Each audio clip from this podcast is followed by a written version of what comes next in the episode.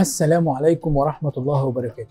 لو انت بتدير ناس وعامل الحاجات اللي هقول عليها ديت فانت عندك مشكلة ولازم تراجع نفسك. لو دايما قاعد في مكان مقفول وبابك مقفول والناس بتجد صعوبة إن هي توصل لك فانت عندك مشكلة في القيادة. لازم تراجع نفسك ودايما يبقى عندك سياسة الباب المفتوح إن الناس تقدر تدخل لك في أي وقت تتناقش معاك في أي حاجة الناس تقدر توصل لك بكل سهولة. لو انت كمان ما بتثقش في الناس اللي شغالة معاك وما بتديهمش العلامات اللي تحسسهم إن أنت بتثق فيهم هم كمان مش هيثقوا في بعض وهم كمان مش هيثقوا فيك فكده الثقة بينك وبينهم هتروح في 60 داهية ودوت هيأثر على الشغل بالسلب طبعا فلازم دايما تديهم إيحاء ويكون إيحاء حقيقي ويكون أنت lead by example إن أنت you trust them عشان هم يثقوا فيك ثقتك فيهم وثقتهم فيك دوت هيخلي الشغل يمشي بطريقة سهلة جدا ومريحة ومن غير أي كعبله لو أنت شخص أول ما بيخش المكان الناس بتحس ب negative vibes فأنت برضو عندك مشكلة.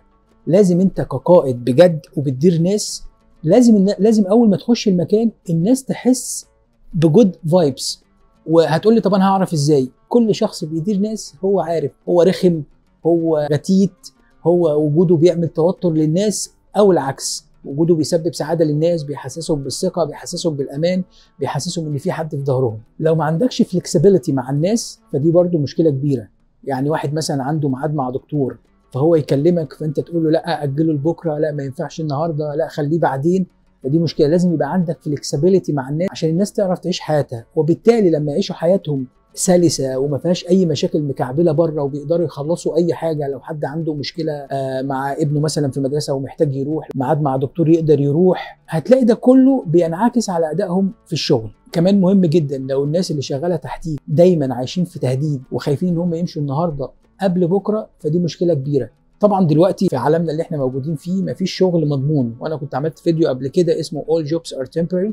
بس انت دورك كقائد ان انت تديهم الاحساس بالامان. طول ما الدنيا تمام والشغل ماشي صح وإحنا بنتطور وبنقدم جديد فاحنا ان شاء الله امورنا تمام والدنيا تمام. ما ينفعش مثلا شخص يبقى يبقى شغال معاك وهو مش عارف هو مكمل بكرة ولا بعده.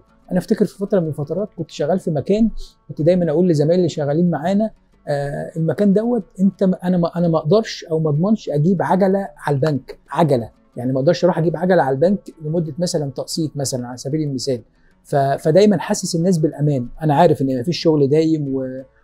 والدنيا بتتغير في لحظة بس أنت اتليست كراجل بتدير فريق اديهم الإحساس بالأمان وما دايما ما تحسسهمش إن هم ممكن يمشوا في أي لحظة. لأن في ناس فعلا أنا شفتها بعيني دايما يخلي الناس اللي شغالة معاه محطوطين تحت ضغط ودايما يديهم إيحاء إن أنا ممكن أمشيك في أي وقت. أنت مش هتمشيه يا عم ده الرزق ده بتاع ربنا. هو لو مشي فأنت بتبقى سبب إنما هو ربنا كاتب له اللحظة اللي هيمشي فيها.